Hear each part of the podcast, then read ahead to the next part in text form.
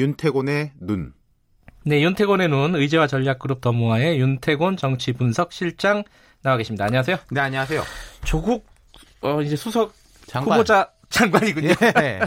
임명장 수여된 거 이거 좀 정리 좀 해보죠. 예. 네. 방금 전에 이제 이준석 최고위원은 좀 야당의 관점에서 그렇죠. 말씀하셨고 네. 저는 좀 어, 청와대 여권 또 조국 장관의 이제 과제 네. 앞으로 또 혹은 짐 이런 걸 좀 풀어볼까 싶어요. 네.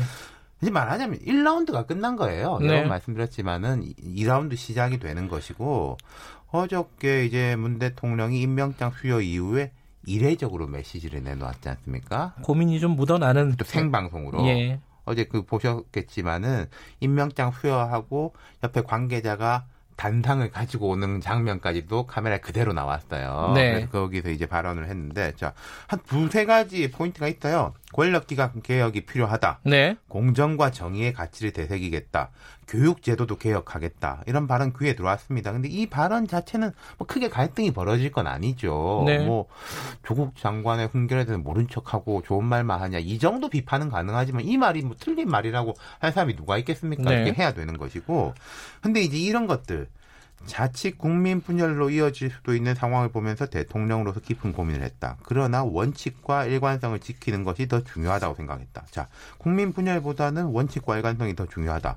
그럼 그 원칙과 일관성이 뭐냐에 그렇죠. 대해서는 뒤에 말이 나옵니다. 청문회까지 절차적 요건을 모두 갖춘 상태에서 본인이 책임질 명백한 위법이 확인 안 됐는데도 의혹만으로 임명을 하면 나쁜 선례가 될 것이다. 음흠. 이게 원칙이라는 거거든요. 이준석 대통령이 최고위원도 그 부분은 그러니까요. 받아들이기가 힘들다는 거 네, 아니에요? 그러니까 본인이 책임질 명백한 위법이 확인되지 않으면 장관 할 수도 있다도 아니고 장관 네. 안 시키면 나쁜 선례가 된다. 이 부분은 앞으로 야당이 계속 물고 늘어질 것이고 여권에게도 조금 짐이 될 거예요. 이런 이야기는. 네. 어쨌든 대통령이 이런 좀 야권에서는 받아들이기 힘들고 여권에서도 조금 짐이 될 만한 이야기를 한 이유가 뭐냐라는. 거죠. 이유가 뭐예요?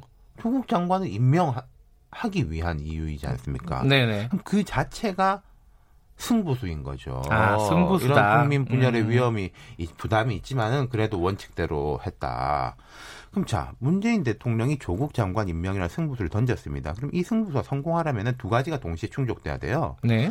먼저 검찰 수사에서 조 장관 본인은 당연한 것이고 조 장관 가족 특히 부인에 대해서 큰 흠결이 드러나지 않아야 된다. 이게 참 애매해요. 그러니까요. 예. 잘 모르겠습니다. 표창장 문제는 좀 모르겠는데 예를 들어서 사모펀드 문제 같은 경우에 부인의 명백한 불법 행위가 음. 드러난다. 이건 뭐 가정입니다만은 네. 그게 이제 장관하고는 상관이 없다. 이러기가 쉽겠냐. 음. 그럼 이제 야당 같은 경우에 아까 말했던 그 해임 건의안 같은 거 강하게 밀어붙일 것이고 또 여론이 어떻게 될지.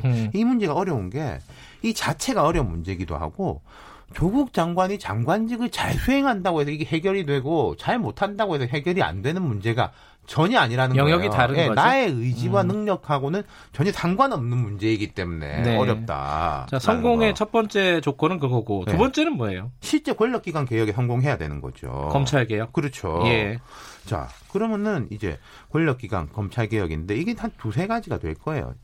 제도화, 문화 혹은 풍토의 변화, 운영의 면제, 문제 이 세 가지 정도인데 제도화의 면에서 보자면은 국회에서 통과돼야 되는 거지 않습니까? 네. 이번에 이 우여곡절이 없었다 손 치더라도 조 장관의 정치적 상징성이 워낙 컸잖아요. 네. 그러니까 처음에 야당이 반대했던 거는 이 도덕 문제 나오기 전에 그렇죠. 민정수석이 바로 가는 거 맞냐, 대통령 최측근이 법무부 장관 하는 거 맞냐 이런 문제였잖아요. 네. 이것만 해도 쉬워 보이진 않았는데 이제 좀 더 어려워진 문제가 있는 음, 거. 더 어려워졌다. 네. 아, 그다음에 그러네요. 예, 예. 풍토, 문화, 운용의 문제에 대해 가지고인데 자 조금 전에 이제 인사 이야기했습니다마는 네. 예컨대 지금 음, 특수수사 기능이 너무 강하다. 이런 지적들은 예전부터 많았었어요. 네. 전 정부 초부터 여권 내에서. 근데 조 장관이 민정수석일 때는 그냥 서울중앙지검 특수부도 늘어나고 중앙지검 조직이 계속 커졌었거든요. 네.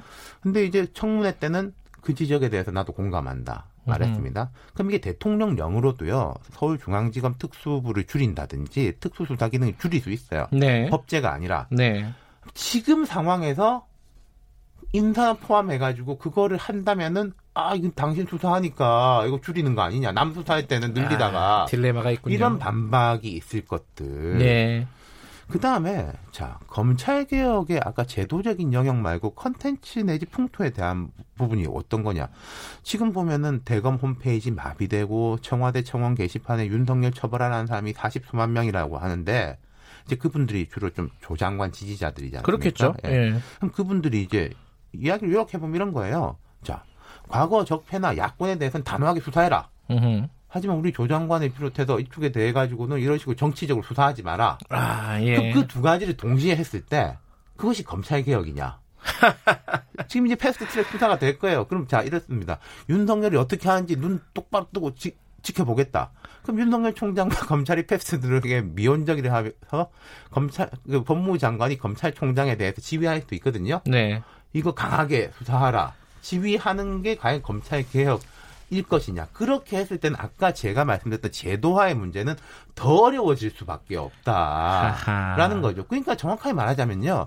지금 검찰 개혁이 어때야 되는지에 대해서 우리가 추상적으로는 알아요. 정치에 개입하지 말아야 되고 권력에 대해서 독립적이어야 하고 네. 수사 사건 피 사실 유출하지 말아야 되고 이 좋은 말입니다. 네. 구체적으로 어떤 것이 이 현 시점에서 바른 검찰이 나아갈 바냐에 대한 그걸 만드는 것부터가 사실 쉽지 않은 문제다. 이건 사실은 네. 법무부 장관만의 문제는 아니고요. 전체 정치권 전체와 아. 사회적 합의가 필요한 시, 문제기도 해요. 그럼 이제 장관이 이걸 이끌어 나가야 되는 거죠. 앞으로. 검찰 개혁이 정말 어려운 거군요. 그렇죠. 그러니까 검찰은 나쁜 검사 때려잡자 이걸로 해가지고 될 문제가 아니니까. 알겠습니다. 네. 윤태호는 윤이었습니다. 고맙습니다. 감사합니다. 김경래 최강시사 2부는 여기까지 하겠습니다. 잠시 후 3부에서 뵙고요. 일부 지역국에서는 해당 지역 방송 보내드립니다.